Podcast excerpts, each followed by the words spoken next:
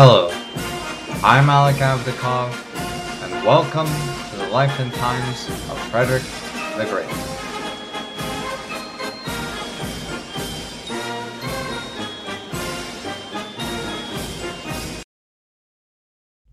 A while back, in September of 2021, in the episode Taking Stock of My Podcast, I said that one of my goals is to have experts in the historical field to be on my podcast.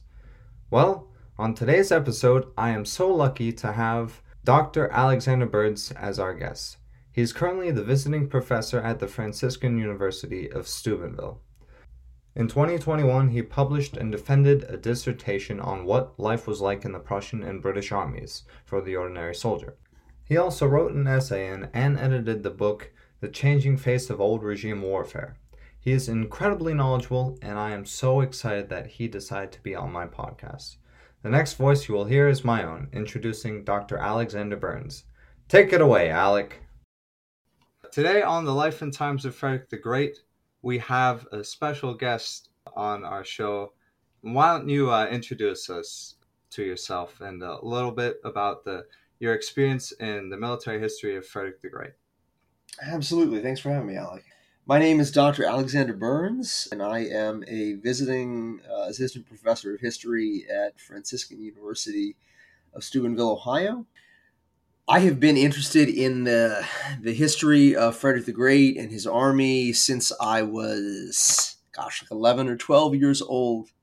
I had a book growing up called The World of George Washington or George Washington's World. I can't remember the exact title.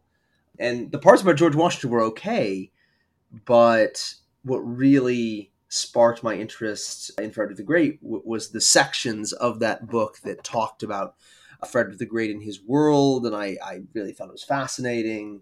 Uh, when I got a little bit older, I started reading, you know, Christopher Duffy's books, and again, that kind of you know sparked my interest in, in that that period of history. And I always tell my students, I mean, the the time in the middle of the 18th century, you know, specifically connected to Frederick the Great in the Seven Years' War. It's one of the most important periods in world history. It sets up the modern world in many ways, and and some historians have made that exact claim that the Seven Years' War and maybe even Frederick the Great's role in it is it, some historians call it the father of the modern world. It sets up the American Revolution. It sets up the French Revolution. It gives the British control of India and Canada, both sort of the first and second British Empire. The, the groundwork is laid for the fall of the first British Empire and the rise of the second British Empire. It sets up the beginnings of dualism in German history, the, the great question of who will lead. You know, will Germany be a ethnic community that is is led by a Protestant North or a Catholic South. The center of the German world be in Vienna or be in Berlin. I mean, these are all questions that are raised by Frederick, and so you know this is a this is a really important period of world history and, and, and European history, and I think it's it's great that you're exploring this in, in a podcast, Alec. Oh, thank you very much. And and I definitely agree with you. I think it was maybe uh, Winston Churchill who said that uh, the Seven Years' War was, one can argue, was the First World War, and I, I can definitely understand where he was coming from with that. So today we're mainly going to be talking about the military history of Frederick the Great's army, correct? Absolutely, yeah. This is this is something where I sort of specialize in in my academic research while I'm I sort of teach American history at Franciscan University, and I'm, I'm very happy to do that because a lot of my graduate training was pointed towards that. As a result of some changing advisors, when I was completing my dissertation, I ended up writing my doctoral thesis on exactly that the, the, the sort of army life in in Frederick the Great's army, what it was like for ordinary soldiers, sort of their day to day experiences, things like this. All right. Well, I'm excited to hear what you have to say about that. One thing that I was fairly interested in is since we are right now at the end of the First Silesian War, beginning into the Second Silesian War, Frederick the Great managed to mobilize a massive amount of soldiers in a very short amount of time for that time period. So, could you tell us a little bit about how Prussia and Frederick the Great raised so many soldiers and how it differs from modern conscription. Absolutely. So you have from the time of Frederick's father, the later part of his reign, a system in Prussia called that we in English call the Canton system. And this is a very important kind of structure or system that that allows the Prussian government to make sort of limited draws of manpower on the uh, you know to, to recruit men into the army some historians looking at this have, have said it's the first example of modern conscription. I, I don't know what I think about that. I do think that if you look at other examples across the modern era, such as the uh, Indelningsverket in Sweden or the Russian conscription system, it's a little bit more sophisticated than those. The Swedish system is based on you know a number for every number of houses or families you have to provide one soldier. For the uh, in the russian system you when you're recruited into the army you're, you're, basically serving for life. And so when you go to leave the army you know the other villagers hold a funeral for you because they, they know they're never going to see you again.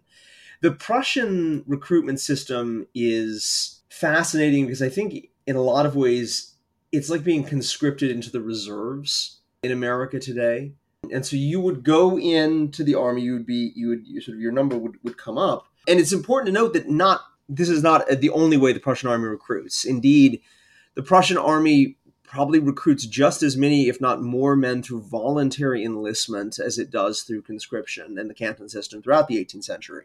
But the canton system is unique because it provides the prussian state with two things. First of all it provides the prussian state with a number of men who have gone through what we would today call basic training. They've been in the military full time for two years. And when that two years is over, they're sent back to their village communities. And so the Prussians continue to benefit from their economic output, their agricultural labor. They go home and they're able to sort of start families and and sort of be there in their village communities as productive members of society. They're not just you know in, in sort of the enlightenment philosophical way of looking at it. They're not just sort of a waste of resources because they're in the army. That you know they, they're still their you know their economic potential is still being utilized by the state. With that said, these men have had two years of full time military instruction and they're also every year they're called up for a you know a month to two month refresher course where the, they are you know out on maneuvers with the army in, in the spring or in the autumn. So this is a a way for prussia to punch above its weight we might say. The prussian military in 1740 is smaller compared to a lot of the great European powers like France or Austria. Obviously, the Prussian population as a whole is only you know 2.25 or 2.5 million at this time, and so this is a way for a relatively large number of men to have military experience, to provide a, a, resource or military potential for the Prussian army while allowing them to stay economically productive, to continue to be in their village communities and participating in village life as well. Oh, that's very interesting. I mean, especially when you compare Prussia to a state like France, where I, w- I would consider it a, a complete outnumbering of the Prussian population, just just in terms of numbers. Yet Prussia seems to be able to win battle after battle, and the Kingdom of France in that time seems to just not be able to punch as well as uh, as Prussia is going to be able to.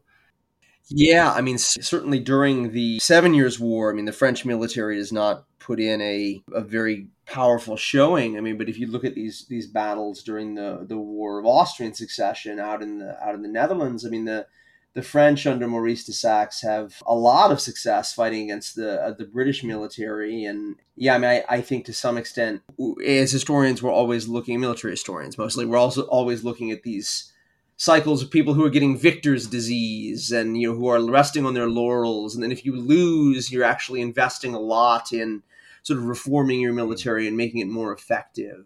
And I guess I would say the the the trouble the French run into is they have a really great showing in tactically and operationally in the the War of Austrian Succession, but because they don't have a leader like Maurice de Saxe in the Seven Years' War, uh, they're perhaps less effective as they might have been. Wow, that, that's very interesting. I, I especially like the uh, addition of the victory disease because you see it time and time again in history, whether it be late Romans or uh, the the Prussians in uh, 1806. But I, I'm curious, how were other states raising soldiers, such as Austria or France or or even Great Britain? Yeah, absolutely. So so most of these states rely on a on a mix of what we might call, you know, conscription and voluntary enlistment. I mean, throughout the entirety of the 18th century, and, and Christopher Duffy is is pretty clear about this in, in military experience in the Age of Reason, the vast majority of soldiers are recruited into these armies through voluntary enlistment. So, so they decide to sign up. Uh, they're not, you know, tricked into signing into the military. They're not voluntarily conscripted. The Russian military in the 18th century is the only state that relies on permanent conscription as its way of, of you know, sort of taking men into the into the force. France and Britain both in times of crisis will use force to enlist men in the, into the military during the course of the American War of Independence. The British draw men into the military forcibly at a couple of points in that conflict. The Austrians they will especially by the middle of the of the 7 years war they they will get fairly desperate they'll do do things like try to recruit prisoners of war into their military force. They never, d- during the period of the First, Second, Third Silesian War, they never decide to adopt a canton style recruitment system. They eventually will by the, by the end of the century during the reign of Joseph II, um, Maria Theresa's son. They'll adopt that canton style of recruitment system. They're really impressed by it, but Kaunitz, the the sort of foreign minister and in some ways the prime minister of the Austrian state during the middle of the 18th century, is always concerned about the social implications of the canton system, about uh, the way it's going to change the Austrian society and the Austrian military. So as a result, he's very resistant to trying to implement a Prussian style canton system into Austria. Yeah, that's that's definitely really interesting. I, I guess I would have never thought of the social implications of, of a move such as that. Now, why do you think Frederick Wilhelm, uh, Frederick the Great's father, was able to uh, implement the canton system so effectively back in his day? It's a really good question. I mean, I, I, guess I would say from the time of, of the Great Elector up through Frederick William I, you, you have sort of the the height of Prussian absolutism. Um, I mean, by the time we get into Frederick the Great, we can maybe speak of, of enlightened absolutism, and, and a lot of historians are, are having and have been having for a number of years sort of conversations about whether that's a helpful term. But I do think you know, qualitatively something different is going on. Frederick William is able to implement the Canton system because he's subordinated so much of the Prussian state to his own control. He doesn't have to worry, eh, you know, as much about the sort of machinery of government fouling up or resisting what he wants to do. He's a famously difficult bureaucratic taskmaster. I, the story that always sticks out to me is he, he in some ways, he's sort of like the uh, originator of the working lunch. So when when he's having meetings with his cabinet officials, a half of them will be allowed to eat while the other half have to stay working. And so it's he's he's a he's in some ways he's he's a fascinating and, and very kind of neurotic type of individual. He always gets you have these you know, all of these anecdotes about him that make him seem almost insane. I mean you know who would who would go out and uh, steal tall people from across Europe to to put in in their military right? It's just a weird thing to do. But I, I think it's important to to say he in a lot of ways he was a very effective leader. He was he was good at consolidating authority un, under the, in the person of the monarch. He also and and Duffy, you know, uses this quote at several points throughout his writing. He later in life he he sort of says people think I'm nuts because I am famously like you know really spendthrift and I have this weird like obsession for tall people, but this is kind of like a front.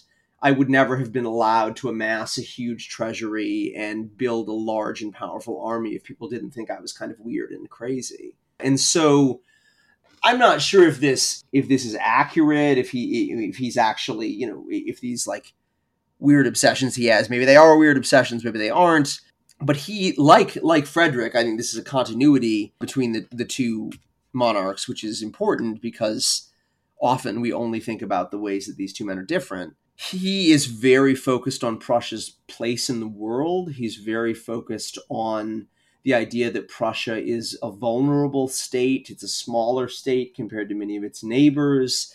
It's a state that doesn't have the same natural resources or defensible boundaries as many of its neighbors. Uh, and so he's he's looking to solve that problem in the same way that Frederick is also is uh, y- you know maybe a little bit eccentric. I definitely tried to emphasize that in my podcast episodes uh, about Frederick the Great and uh, Frederick Wilhelm, and that despite people thinking that they're total polar opposites, they're both autocrats. They're both a whole bunch of important emphasis on the military. And well, if you look at Prussia's geography, it uh, it makes sense. With it being right in the center of the North European plain, there's no natural boundaries that Prussia had at the time, especially with it being scattered. So I, I was just curious. Also, there was a uh, there was a quote that I got from a book uh, on uh, Maria Theresa, and one of the courtiers of Maria, Theresa, Maria Theresa said that, uh, don't worry, Frederick will just keep his gun loaded just like his father did. What do you think caused Frederick to uh, essentially fire the gun, of, of, invade Silesia, whereas Frederick Wilhelm wasn't? Mm. Yeah, I, I, I, think it's a, um, a difference in temperament between these two leaders. I think it's a and let me sort of explain what I mean by that. So, first of all, Frederick William, he's a figure who absolutely buys into the idea of the Holy Roman Empire. He buys into it because he thinks that as a territorial prince, he can use you know his his Landeshoheit and and Reichsunmittelbarkeit, his you know territorial sovereignty and his his uh, sort of sense of uh, immediate access to the emperor as a way of strengthening Prussia's position. He thinks by being a good and loyal sort of supporter of the emperor, that would be the best way to to ensure Prussia's security, to try and protect Prussia in a in a fairly dangerous world. He believes that you can you can if you buy into the system, things will pay off for you. And Frederick fundamentally doesn't really believe this. He absolutely, by the end of his reign, sees the value of the empire and sees the value of trying to use the machinery of the empire to sort of annoy Joseph II. But during the, the first part of his reign, he doesn't see the benefit for Prussia in maintaining this subordinate and supportive relationship between Prussia and Brandenburg Prussia and the sort of the Austrian state and, and the person of the emperor.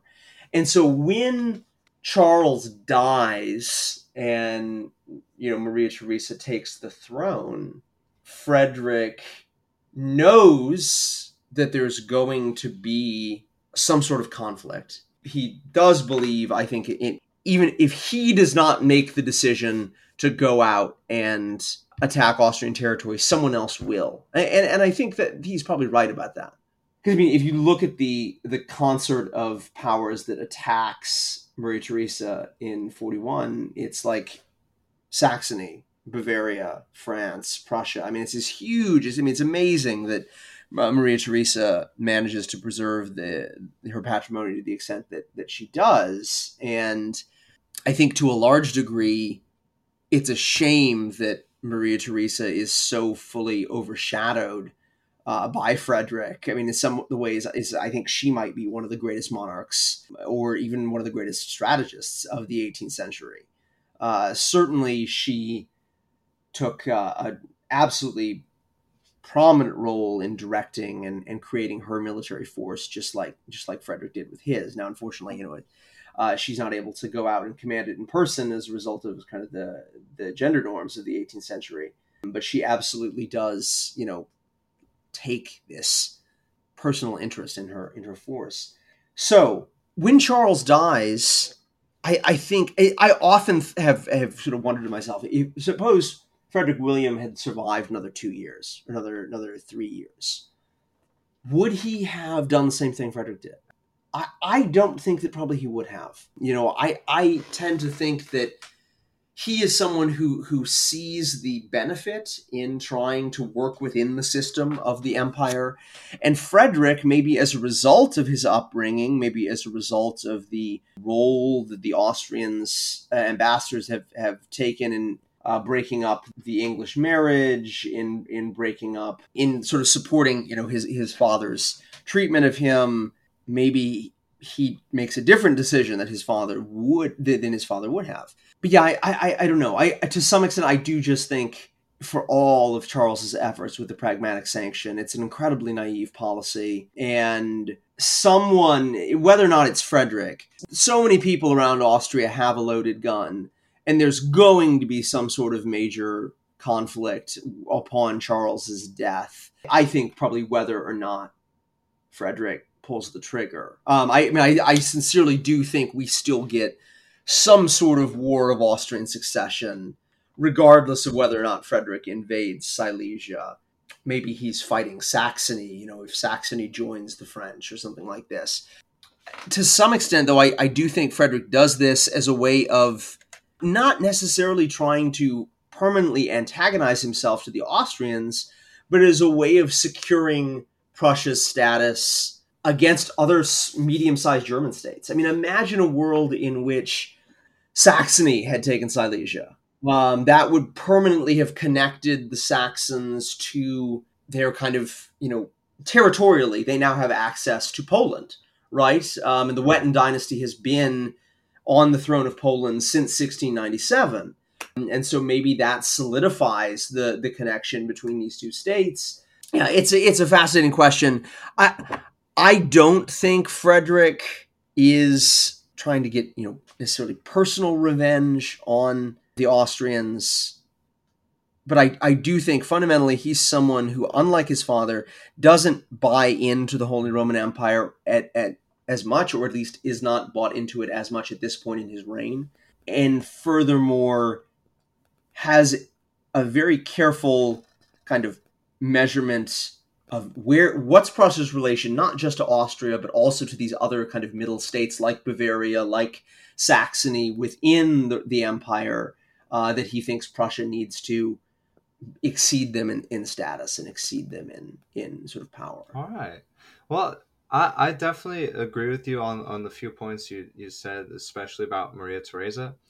I think even though the great has been thrown out so many times in history at that point in time. If Frederick is considered the great, might as well have Maria Theresa be great too. Uh, but I don't know. Yeah, absolutely. I completely agree with you there. Yeah. I know I threw a curveball on you. This necessarily wasn't what we were supposed to be talking about, but I just thought that question was too uh, too interesting to pass up. But going way back to uh, the military history of things, we talked about the uh, overriding political forces that led Frederick into conflict. What was it like for the ordinary person? What was it like for the ordinary soldier in Frederick the Great's army, whether on campaign or whether in battle? Yeah, absolutely. This is a this is a question that I spent a lot of time thinking about, and something I, I looked at a lot in my dissertation, uh, which which I, I completed a couple years back. So, first of all, I would say almost more than any other topic uh, in the 18th century, there are a lot of myths when it concerns ordinary soldiers and and what motivated them, you know, sort of their, their experiences. In the early part of the 20th century, there was a British historian and uh, sort of writing about Frederick's army. And famously, he said, I'll just paraphrase the quote because I, I, I can't recall exactly, but essentially, there has, has never been a more stupid soldier than, than the soldiers who fought for Frederick the Great. The, maybe they're the dumbest soldiers in all of world history.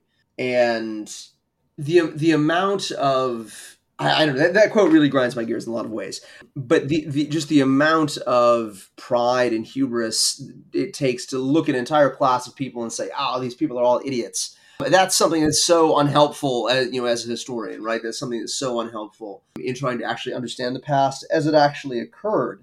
So, first of all, when compared to other armies of this time, the Prussian army has a surprisingly high number of literate people in its ranks. They are corresponding with their families in in relatively large numbers. And this is this is a story that I looked at a lot in my dissertation. Mm-hmm. The idea of this like letter writing that goes on between Prussian soldiers and their and their communities.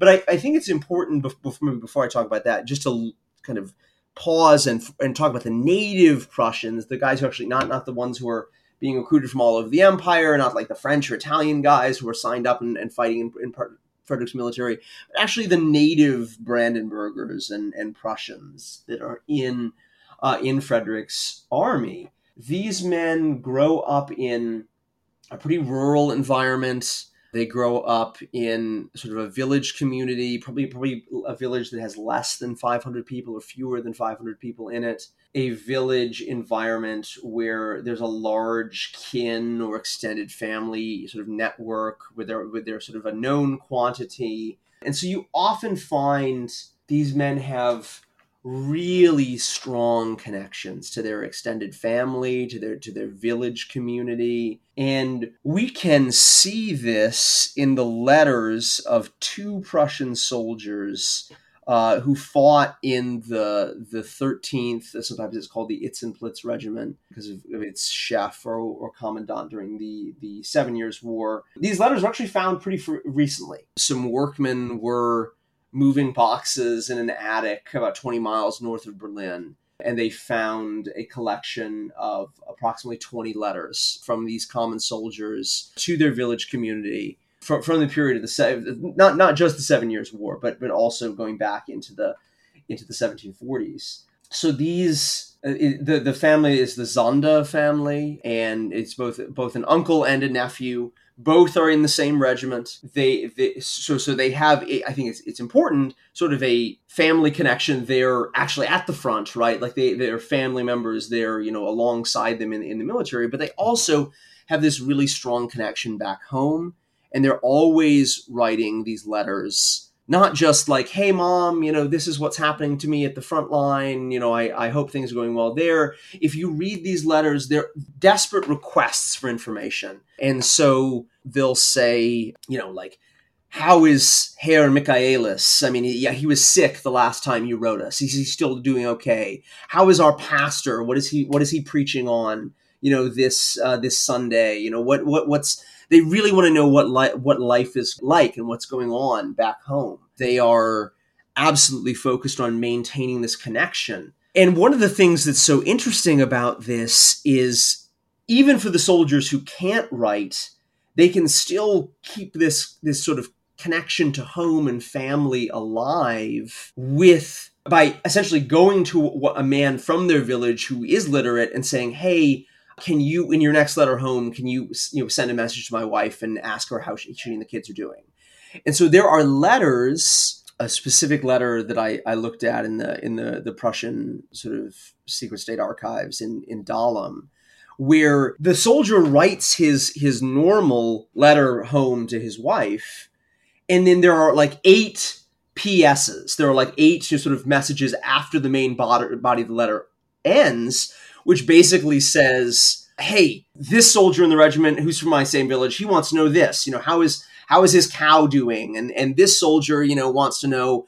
Uh, he has not got, gotten a letter from his wife in like six months. Is she okay? Like, what's going on? And so you get the sense that these, these soldiers, eh, first of all, it allows you to really understand them as, as people and not just sort of like in the historical abstract um, you know, focusing like on their weapons or their uniforms, but like they were actually people with like emotions and desires, you know, like we have today. And then more importantly, it'll it shows the way that like the village as an institution goes with the army or goes to the army and, and sort of goes with the army on campaign.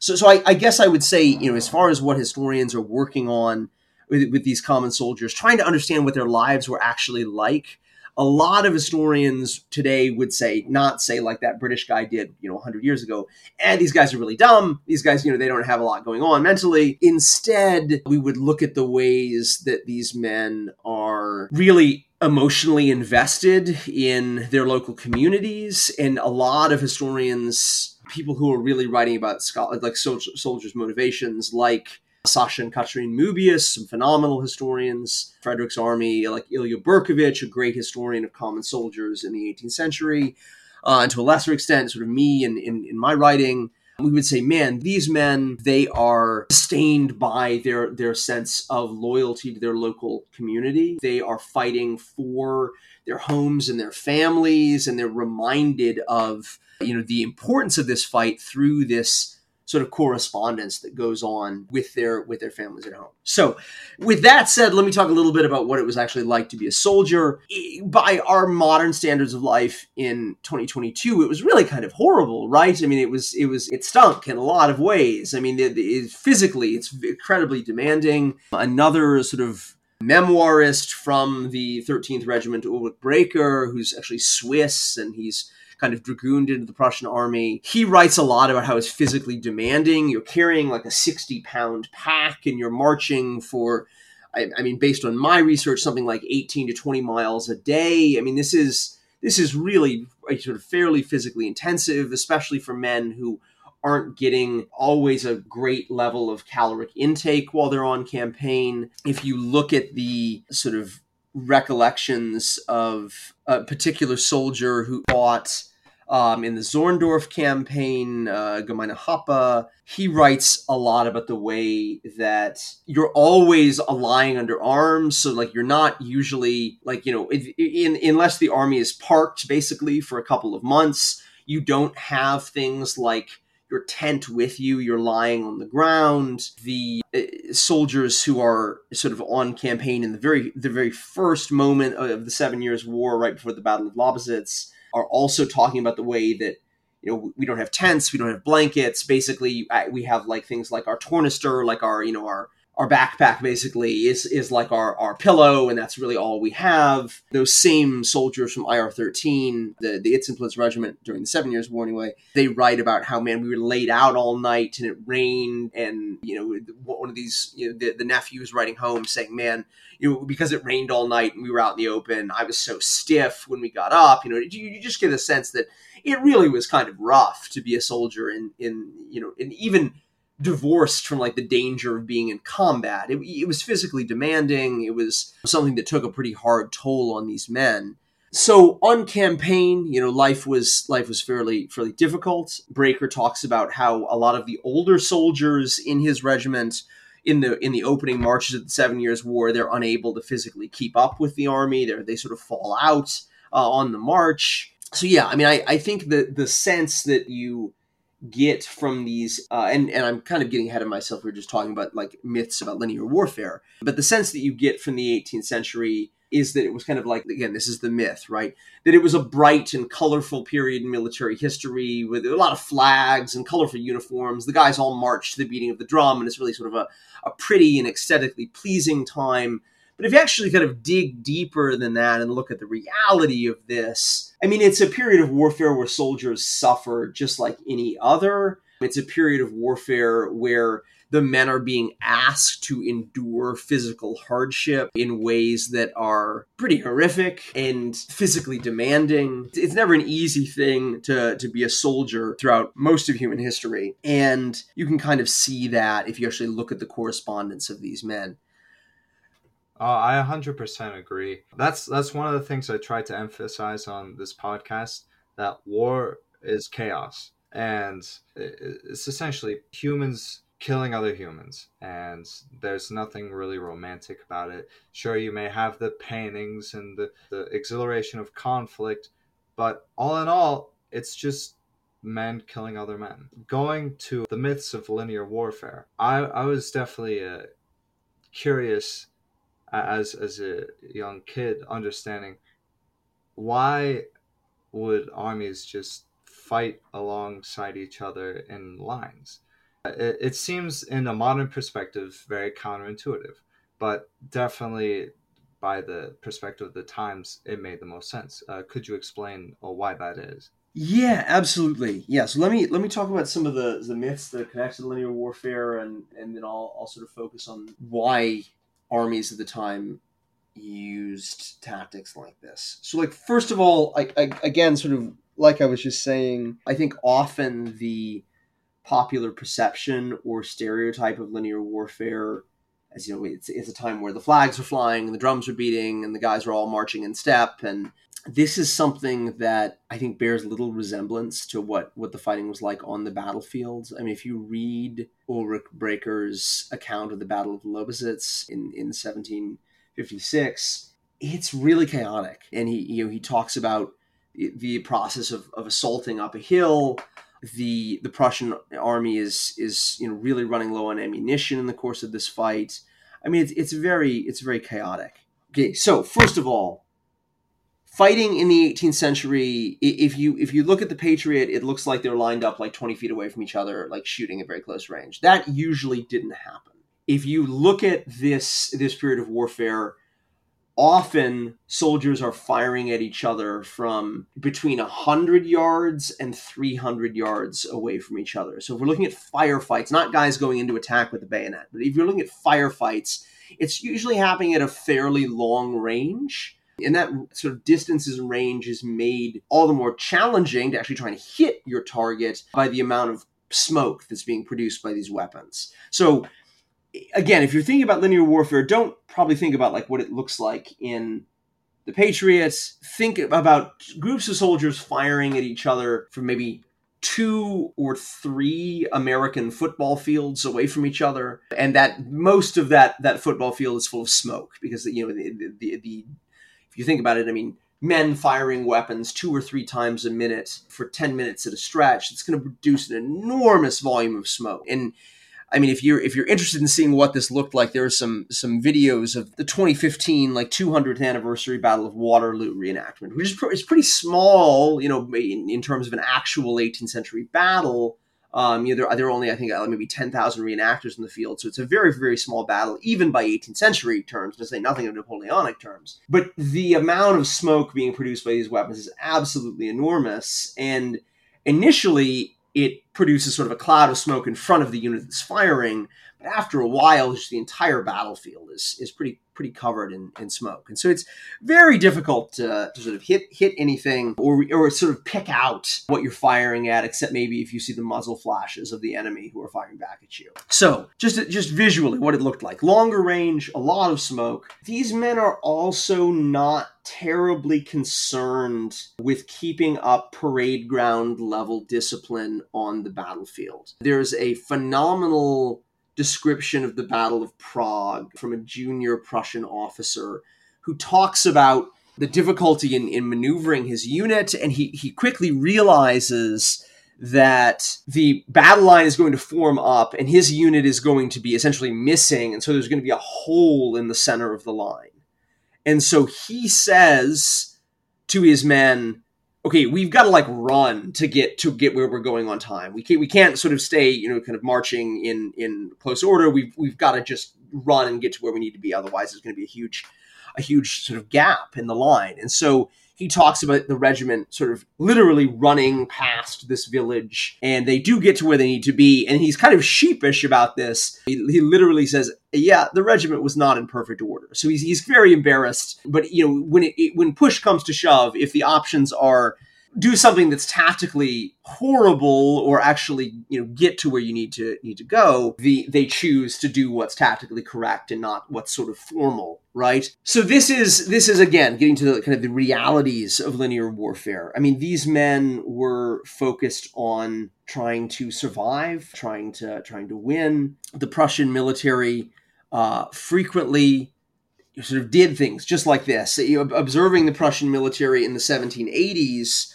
the sort of Scottish officer Dundas says Frederick doesn't like his troops to run on the battlefield all the time when you're maybe deploying to the attack or when you're sort of like moving forward to the attack. He says the, the men will lengthen their steps. So this is, he's, he's trying to say essentially things happen a bit faster uh, in actual combat uh, than they might on, on the drill square. No, I think that's really very, very interesting because uh, if you go back to the Battle of Mollwitz, I, I looked at Duffy's account of the battle and it talked about how slow Frederick was in deploying the actual army. And it was the Austrian cavalry that was able to exploit that weakness at the beginning. So, do you think that maybe that in that particular battle, it was Frederick's over reliance on going by the books instead of what actually worked that almost decided the battle? Yeah, absolutely. No, I, I think, and I know you're covering this in the podcast, but I think, I think the First Silesian War is a really interesting test case for the Prussian military because you have a situation where an army that has basically not fought in a major conflict for almost 20 years is being asked to go out and fight. And so in battles like Mollwitz, you have a situation where soldiers don't really have a conception for what combat actually looks like. They don't have a they don't have that lived experience that can inform them, and so they are doing things sort of by the book. So, so example for at Mollwitz, the Prussians open fire at like 800 yards.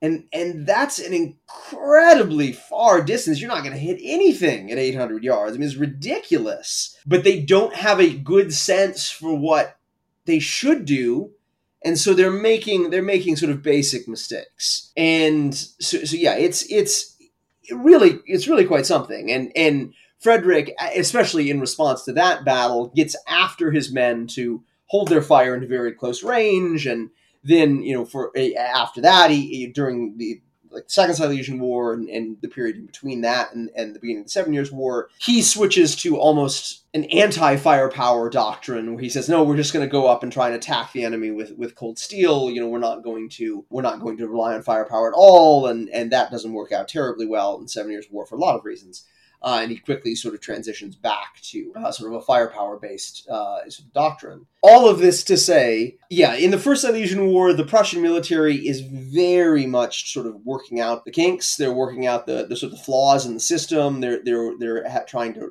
like recover essentially from the the years of, of peace where they have no formulation for doing what might actually they have no sort of basis line for understanding of what a combat might actually look like and so they're just going by the book and by the time you get to the, the Seven Years' War or even the Second Silesian War, you have officers who have been in combat mul- multiple times and they, and they sort of know what they actually need to do in order to win these battles. Yeah, I, I find a, a little bit of historical parallels between the 20 years of peace from Frederick Wilhelm's reign to the 20 years of peace after Frederick the Great's reign and on to 1806. There was a degradation of military institutions where they didn't have practical experience on uh, military goings on. So maybe that's why they underperformed at the very beginning of the wars. Absolutely. Yeah. I mean, I, I think that this lack of, of actual expertise and you know, it's something that the Prussian army recovers from fairly quickly. Uh, it's something that, I mean, at, at this point, it's not so much that like the higher level generals don't have expertise, like Schwerin, for example. He he fought in in a number of conflicts earlier in the 18th century. Or like Anhalt, uh, Anhalt Dessau, the, the old Dessau. Yeah, exactly, exactly right. Yeah, I mean he's he's you know he has this big big run in the in the War of the Spanish Succession, right? But it's it's there there's a difference between like having it's almost like a situation like World War II, where you have generals who fought in World War One but most of the lieutenants and captains and majors and all the enlisted men have never fought in a war before. And so there's there's a gulf between the theory of war and what actually you know sort of war looks like, uh, and the Prussian army has to kind of overcome this. All right. Well, that, that's very interesting. So, one final question uh, as far as the, as the academic sense. I want this to be an opinion piece because uh, I want this to end up in a, in a sort of high note. So, what do you think makes the army of Frederick the Great so unique in history? Yeah, absolutely. I think th- there's there's so many so many ways you can answer this question. I think people love the army of Frederick the Great because it's a story that resonates down to the present day. I mean, it's it's a smaller army that consistently is able to beat opponents who outnumber it. It's an army that is is tactically excellent, which is is something that sort of military enthusiasts and war gamers and and reenactors all really love to kind of kind of focus on. I think in the period itself, what made the army of Frederick the Great so unique was this odd marriage of being an army that was obsessed with with sort of spit and polish and a focus on getting the sort of the tactical minutia right and, and drilling the men so they would fire quickly and things like this with the idea that it was a highly motivated in, in some ways almost like a, a, citizen army. And and that's I, I don't use that phrase loosely. This is actually something that that frederick says. He, he describes his men as citizen soldiers. Literally in french he says soldats citoyens which is is odd from our perspective today. Because if you you would ask say the the US military today identify some citizen soldiers in in, in world history. Probably the army in front of the Great is not the one they would pick right? I mean our perception of them is these guys are all you know, like from Barry Lyndon, right? You know, they're all, you know, tricked into coming to fight and they're, you know, they're there against their will and they're not having a good time and, you know, they're ruled by this authoritarian king. It's really kind of a horrible, horrible time. But for these men who actually are in the Canton system, for these men who are there who are native Prussians, uh, it is in a lot of ways like a like an army. Uh, it's certainly a native army. It's an army of, of men who are defending in, in their mind, even if they're not actually on the defensive, their homeland. They're very loyal to their families. They're very loyal to the king, and so this might seem counterintuitive, but I, I think. Frederick's military genius certainly goes a long way to making the army unique but I actually think probably the most decisive factor in, in the, the success that the Prussians enjoy is this sense of motivation or this sense of loyalty that the ordinary Prussian soldier feels for his army, feels for his, his unit, feels for his local community, and also, you know, certainly feels for the king. You have this ideology uh, that and and Catherine and Sasha Moebius have written a lot about this that sweeps the Prussian military in in the course of the Seven Years' War that sort of God and the King. You know, we're loyal to we're loyal to God, we're loyal to the King. A Prussian soldier ends his letter home to, to his family in 1762. Gott und Friedrich liebet noch. Like these, these God and Frederick, they both still live. So there is just this sense of kind of loyalty and, and sort of long suffering devotion on the part of ordinary Prussian soldiers that I think allows the Prussian army to be very effective in this time. And, and I think certainly this is what makes it unique. All right. Wow. Ah, thank you so much for that analysis. I, uh, I thank you so much as well for your time. Absolutely. Uh, I, I really appreciate it. On at the end of episodes, I usually like to add in like little different foreign uh, language pieces or interesting uh, anecdotes or little piece of advice. So, what is your piece of advice or little foreign anec- uh, foreign language anecdote that you like to uh, conclude today's episode with? Yeah, so I, I guess I would say, as a historian, I would love to encourage you and, and everyone listening to this podcast to try and understand the past uh, wie which essentially means as it actually occurred or, or as it actually happened. There are a lot of things that impede our understanding of Frederick's army and, and Frederick's time, but by diving into to primary source work, by by sort of never thinking you have the whole picture by continually trying to to challenge your own understanding of of this wonderful and fascinating period of history we can get a slightly better understanding of maybe how it actually was how what actually happened and I, think as a historian, this is something that th- there's a great gulf between like you know the meme. It's like what what your mom thinks you do versus what you actually do. I think a lot of people look at historians and they and they say, well, it's your job to like remember everything that happened. And really, a very small part of, of our our day to day work as historians goes into trying to like remember facts, right? Instead, we're always searching for sources. We're always searching for interpretations that will allow us to reconstruct the past as it actually occurred and allow us to get a slightly better window into that the fascinating uh, life and times of Frederick the Great. Well, thank you so much. And uh, to all those out there, I appreciate you listening to us and um, see you later. Thank you so much for an awesome time. In the fight for understanding what actually happened in history compared to all the myths, I can definitely say that you, Dr. Burns, are helping to win the fight for truth and reality. Dr. Alexander Burns also has a blog where he posts about 18th century history, and it's called Kabinettskriege. If you ever want to go more into depth about this time period, please go check it out. The link is in the show notes below. Also in the show notes is my social media. If you want to support the show even more, go to my Patreon where you will receive ad free episodes, as well as a future episode only on Patreon about the uh, upbringing of Frederick the Great's sister, Wilhelmina. Well, to conclude today's episode, we'll use the words of Dr. Alexander Burns.